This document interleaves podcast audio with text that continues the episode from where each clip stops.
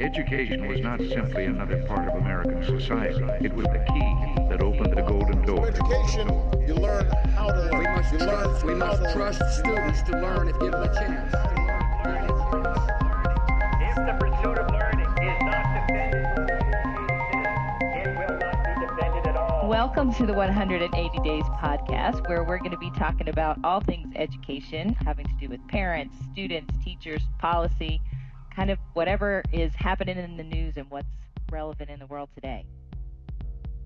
This is episode three, and today we're going to be talking about STEM, which stands for science, science, science, technology, technology, technology, engineering, engineering, engineering, and math, and math, and math. And we're going to kind of talk about what is that? What does that actually mean? What are implications for curriculum, those types of things. I am one of your hosts, Karen Greenhouse, and our other host here is Tim Pope. Say good morning. Good morning. How are you doing? We are doing great. I guess it may not be morning when people are listening to this, but it is morning where we are. Sure enough, morning and even warm outside for a pleasant change. Yay. Um, so we're talking about STEM today. I do have the uh, I have my bell ringer trivia question Oh for no. you. Okay. All right. Um, you know I'm terrible at trivia, right? true enough. the first year the STEM acronym was used. Any guesses? The first year the STEM acronym acronym. I'm gonna say 2008. 2001. Really interesting. According to the according to the Encyclopedia Britannica, um, it says uh, the NSF, the National Science Foundation, was the first, and uh, actually, if you want to go old school ever, apparently originally it was referred to as SMET, Okay, that's terrible. Yeah. Okay. As, and then some, someone made the uh, wise decision that well, you know, we rearranged the letters, it could be something a little more memorable. Yeah, Smith, that's terrible. SMET, I'm gonna start using that. I think you know. So I guess the question is, okay, so I was thinking more recent because it is such a pervasive acronym that you hear pretty much everywhere. It's in it's in politics, it's in like there's initiatives. Uh, Obama had a STEM initiative, right? So it's everywhere. So it is surprising to me that it started in 2001 because it feels like a much more recent push. But the history makes a certain amount of sense. So I, I'll try to give a brief little history lesson. Greenhouse, you know this, but uh, um, so back in the mid to late 90s, the National Science Foundation funded the development of um, inquiry based mathematics material with this idea of um, students using an investigative process to learn mathematics. Um, and without, oh, that could be a whole nother episode about the whole math wars.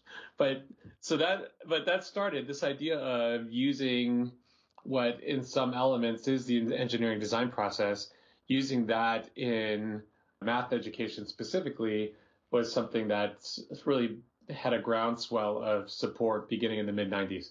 So the thought, so the timeline to me, once I read that, the timeline to me made a certain amount of sense, especially since it was the NSF that created the term. Like, well, that would sort of make sense in the evolution of the work they were doing in terms of influencing education. Now, it didn't. I mean, it became it got its heyday, I think, closer to 2008, and that was when um, state governments, federal governments, nonprofits started putting money behind STEM education. My thoughts as I was reading all the different articles I was reading is that the Common Core state standards and the next generation science standards, which emphasize, as you already said, that integrative approach, that's sort of now kind of the push is, oh, we need to have this STEM focus because that's what these standards that the states are adopting are all about. It's about that inquiry, it's about real world connections, deeper understanding. So it makes sense that we're combining this integrative STEM approach. It's the push, but it's, I think, with this idea of STEM being this idea of integrated lessons, and and you and I were talking before we started this thing about um, how that phrase STEM, depending on who's talking about it, gets used in a billion different ways. Um, I think one of the struggles, though, is that the school structure doesn't support that kind of education. In terms of integrated education, and I mean, you, and I were both high school teachers. I was a high school math teacher. I, at one point, I had one conversation with a chemistry teacher because I was teaching algebra two and my kids were taking chemistry. And I'm like, you know, we should try to figure out a way to do this together so we can support each other. But she looked at me. She's like, "All right, well, we do Avogadro's number at the beginning of the year, so can you look at logarithms?" no, And, that does um, not fit into my curriculum.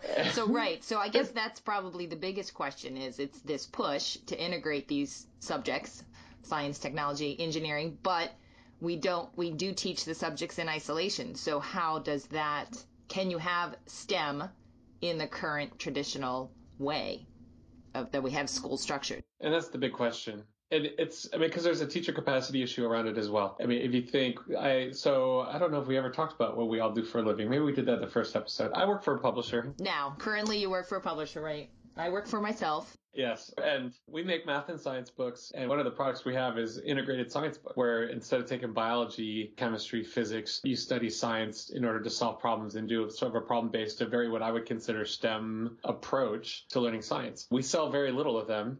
And I, being a math guy, once I asked the authors, I'm like, so why aren't we selling this book? Especially in the world of uh, the next generation science standards, it seems like this would be a perfect fit.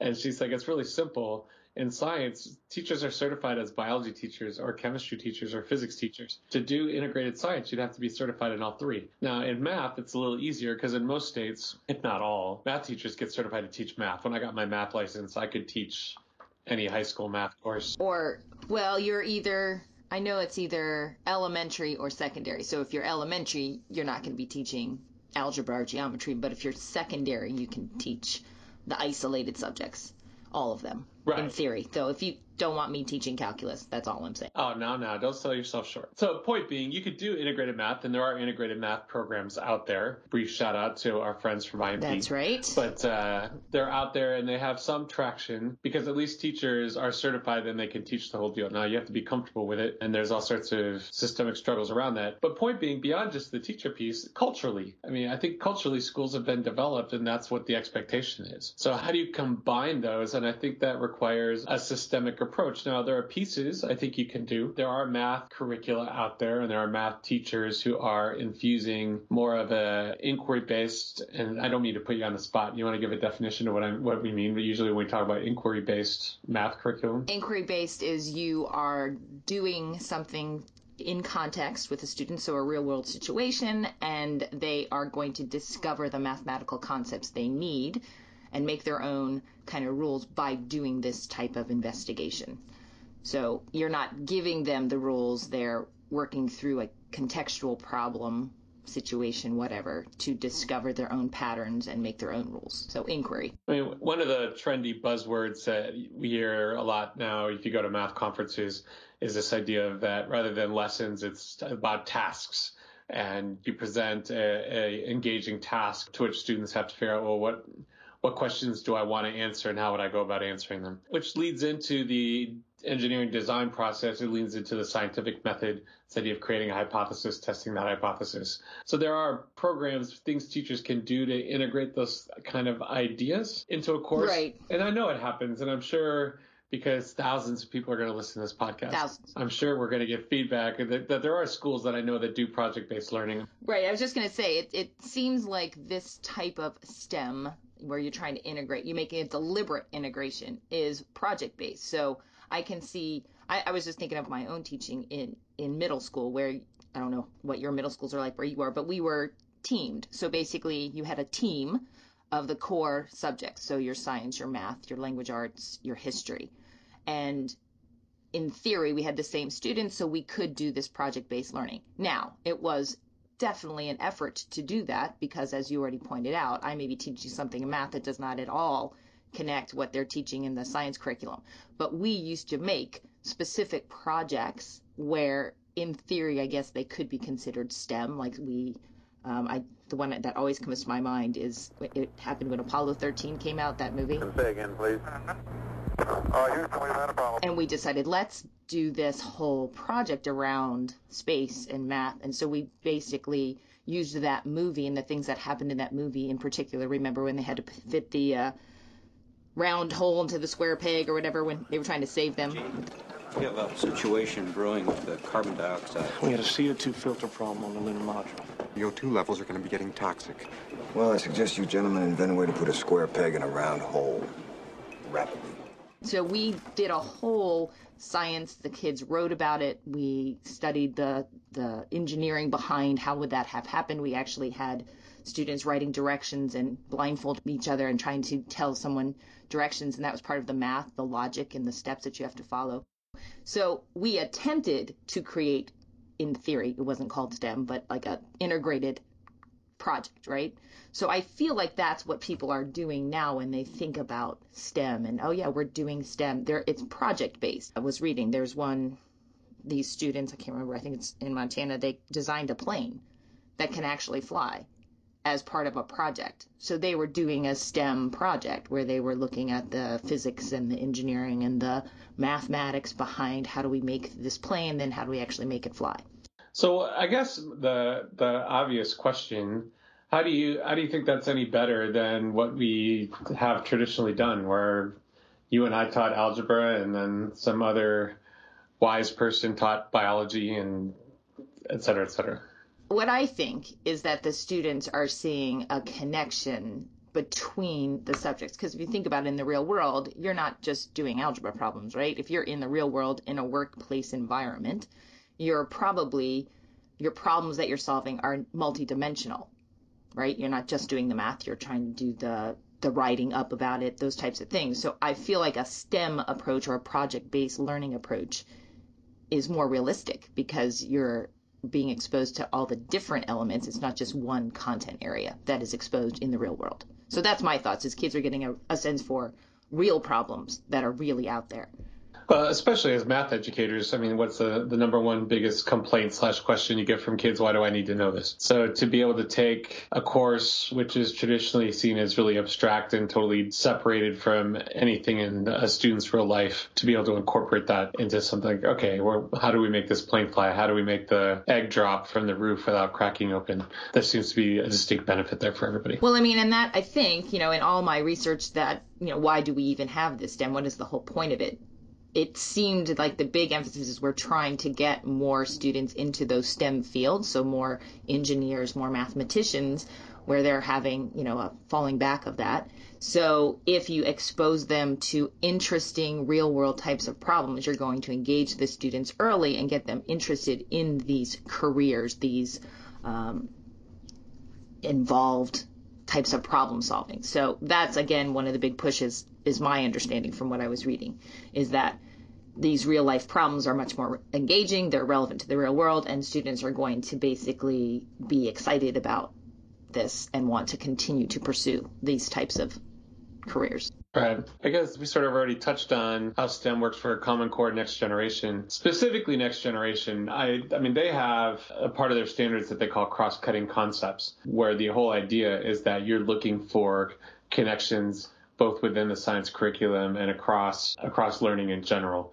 So as well as what they call science practices, Common Core calls it math practices. So this idea of project-based learning, of learning through inquiry, those that are in the know, the experts in our field are saying that they're endorsing this as a way to promote better learning. I love it. I mean, you know, you and I both worked for Key Curriculum, and that was one of the reasons I loved that whole. Um, and actually, you still have those series. The Discovering series was because it was, to me, may not have necessarily been STEM, but it was very real world, very inquiry based. And I thought that was a much more engaging way for students to connect the math they were learning to the world around them. And, and, I think that slowly but surely, I think the evolution for those that have been pioneers in this movement may be a little frustrated, but my sense is slowly but surely it's moving forward overall. I mean, as much as programs like the key curriculum programs, and, and we gave the shout out to IMP, the integrated math program, uh, a few minutes ago. As much as those programs themselves may or may not be selling terribly well, I mean, if you look at uh, textbooks from the giant companies that have the vast majority of the market, they're beginning to at least offer the opportunity for students to engage in this kind of an inquiry based process. I mean, there's a ton of work to go. Right.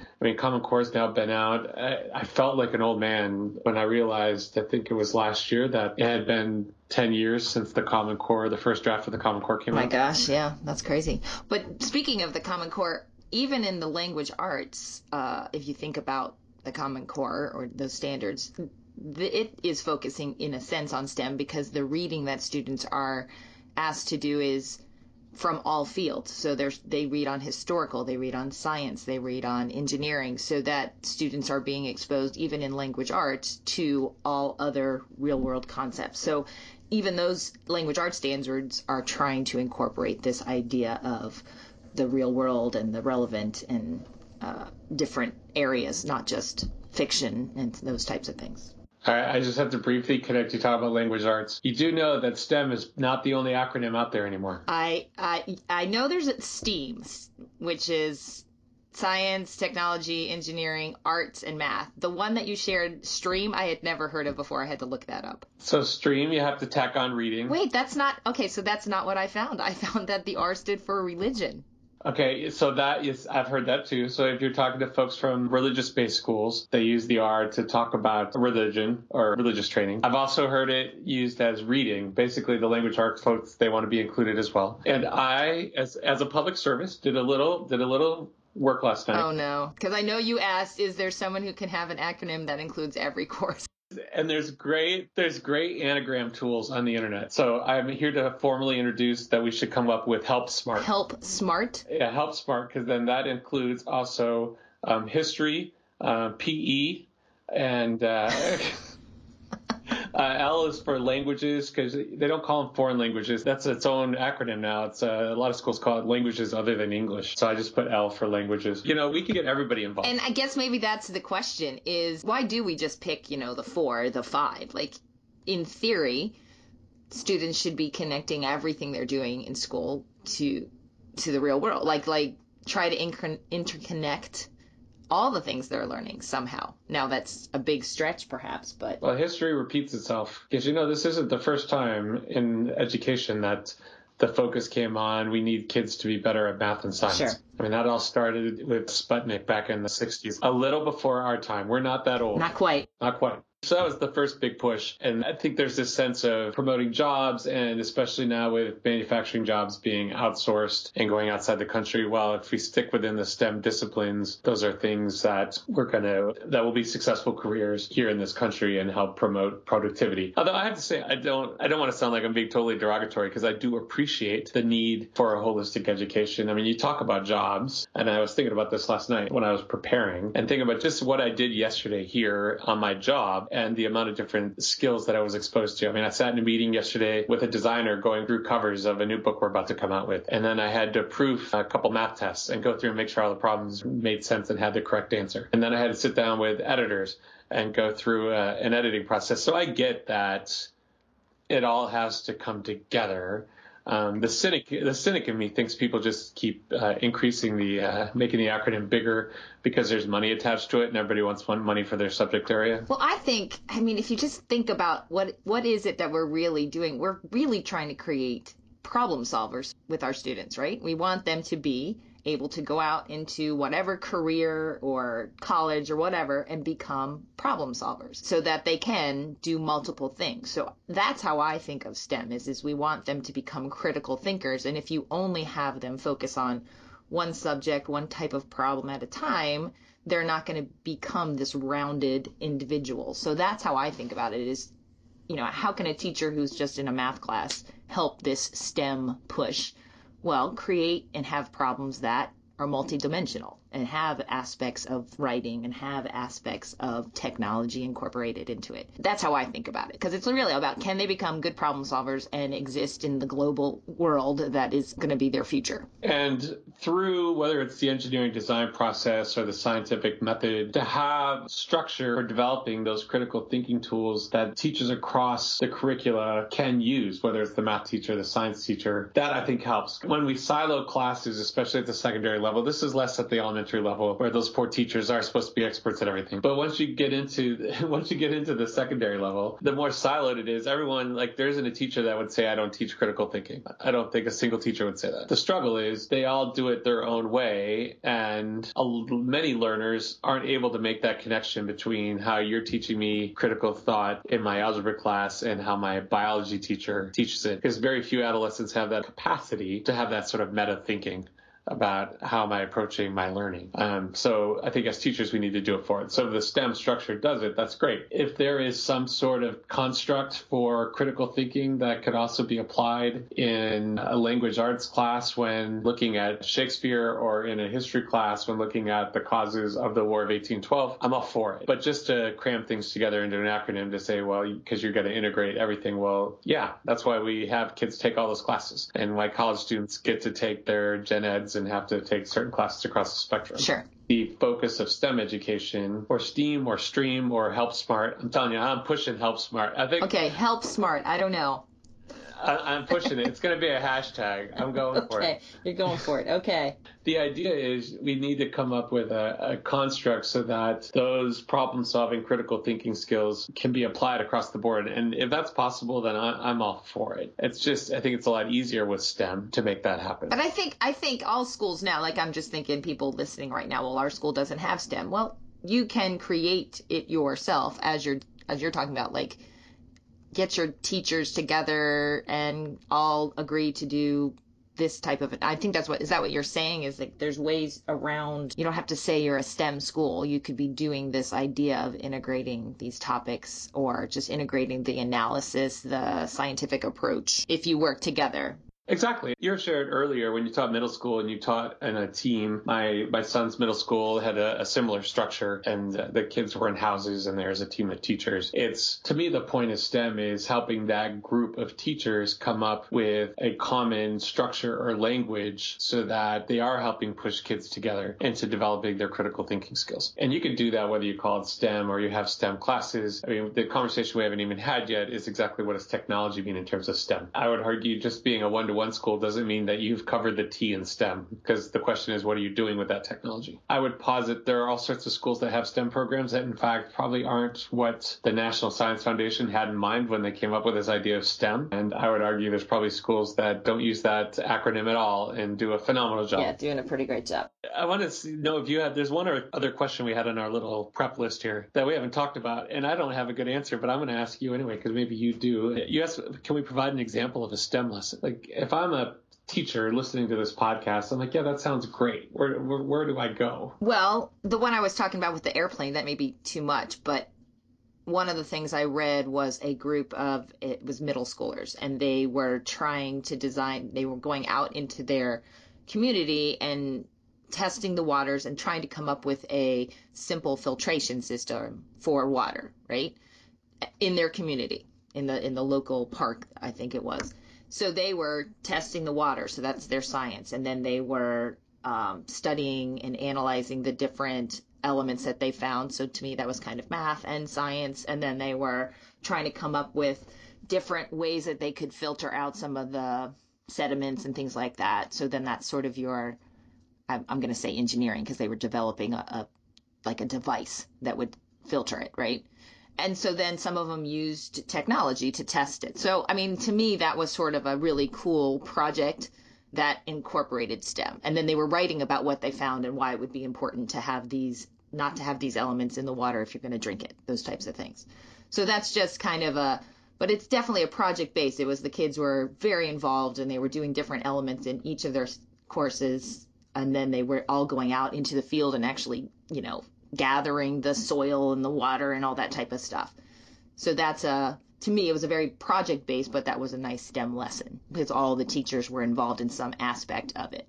Yeah, I, I will will post a link. I found a link yesterday to an article that had sort of criteria for what a good STEM lesson is that I found interesting, which basically is would be a fine little summary of the last 30 minutes of our conversation here. I guess the only other place I know both uh, if you're a science or a math teacher, um, both NSTA and NCTM, the professional organizations, have good tasks on their websites that get at this idea. I don't know if they explicitly look to integrate the subject areas, but in terms of using an inquiry process and having an engaging task to promote problem solving strategies, they both have good resources for that. Well, this leads me to another thing. If it doesn't have one of the elements, is it not a good lesson, right? So I, I feel like people think, oh, if it's STEM, everything we do has to have every single one of those aspects in it. And I don't think that's true. I think it's more the, the process, right? Uh, so you don't have to have a, a lesson that's always math, always science, always technology, and always engineering. It can be many other things, and it can leave some things out. It's the process, I think, that you're really trying to integrate subjects and thinking and problem solving into a prob a real problem. I agree, and I would think as if you're a parent, it's looking for opportunities to ask the question like why or how do you think this will work. I um I'm gonna tell a brief story which is gonna make me sound like a dork that lacks social skills um, which may in hmm. fact be hmm. true. I just saying. Really? Hmm. Actually, this one, this story is actually more throwing my wife under the bus than myself. I don't know if she'll ever listen to these podcasts, so we'll see. This is like about a year ago. She was going to the grocery store and Kit, she said, "Can I get you anything?" And I said, "Yes. Will you get me a package of the whole wheat fig Newtons because they're the healthy cookie?" So she went to the store. She came home with no less than twelve different boxes of different types of cookies. Now, I also have lots of kids, so our four kids at the house. She gave each kid three boxes and then said they had to come up with uh, to, and determine whether dad, in fact, was right that the whole wheat fig Newtons were the healthy cookie. And were you? I'm curious. Um, I was totally wrong. so they all did their analysis, looking at uh, how much uh, was it sodium, sugar, calories were in each serving. I was wrong, but I posit that the answer to the question, the winner was not a real cookie, because the winner was the ginger snap, which I enjoyed ginger snap periodically as much as the next guy, but I posit that that shouldn't count as a cookie. That's not a cookie. Well, only in your family would she come home and do a math situation math, science, exploration just for the record, though, my kids loved that because as much as they had to do math for a while, we did end up with 12 boxes of cookies at the house. Good point. Good point. No one ate the ginger snaps except for me. So that's an extreme story. But the idea of whether it's uh, you're planning you're planning your garden and asking your uh, asking your kids to figure out like, well, how many different cucumber plants do you think we can we put in here? And which plants can go next to each other and which ones shouldn't go next to each other? The reality is we all problem solve every day. Whether it's scheduling how you're going to get everyone to their practices and to wherever, scheduling meals, whatever. But looking for those opportunities as a parent, just as you're living your daily life, the more you can invite students, your children to think through solving those kind of problems, the more you're going to lead into building these skills. There's lots of ways we can promote that kind of problem solving. I don't think it necessarily always has to be a structural thing. And that can be said of teachers too. We know you have a curriculum you have to uh, complete, right? But you can ask those simple questions why and make it a much more interesting lesson. And not just why, but whether you're a teacher or a parent, what do you think? What do you think is going to happen? Asking kids to predict, come up with a hypothesis, and then how are you going to figure that out? I mean, that that whole that whole process is what the the quote STEM process is. And thank goodness, because our president just took out all STEM funding from the education budget in his latest budget plan. So we, we will have no support for the structure. So we'll have to do it. We'll have to do it ourselves. Right. But that doesn't mean you don't do it. It doesn't mean it's going away. It means, and, and, you know, I guess the end here is it's a way of thinking that you can promote in your own teaching if you're a teacher just by asking different types of questions. True enough. So, with that said, I think we're reaching the end of another podcast. Standard reminders give us a rating, make comments. We promise to read. We're learning how to do this too, so we're hoping that uh, listeners will help us make it even better. We will have links to some of the articles that we found on STEM. Sounds great. Thanks, Tim. Thank you. And we look forward to talking to you all again. You can also follow us on Twitter, Tumblr, Instagram, and Facebook with the handle at 180 Days Podcast where we continue the conversation, post links to articles for each episode, and send out updates and announcements. The educated citizen knows how much more there is to know. Knowledge is power, more so today than ever before.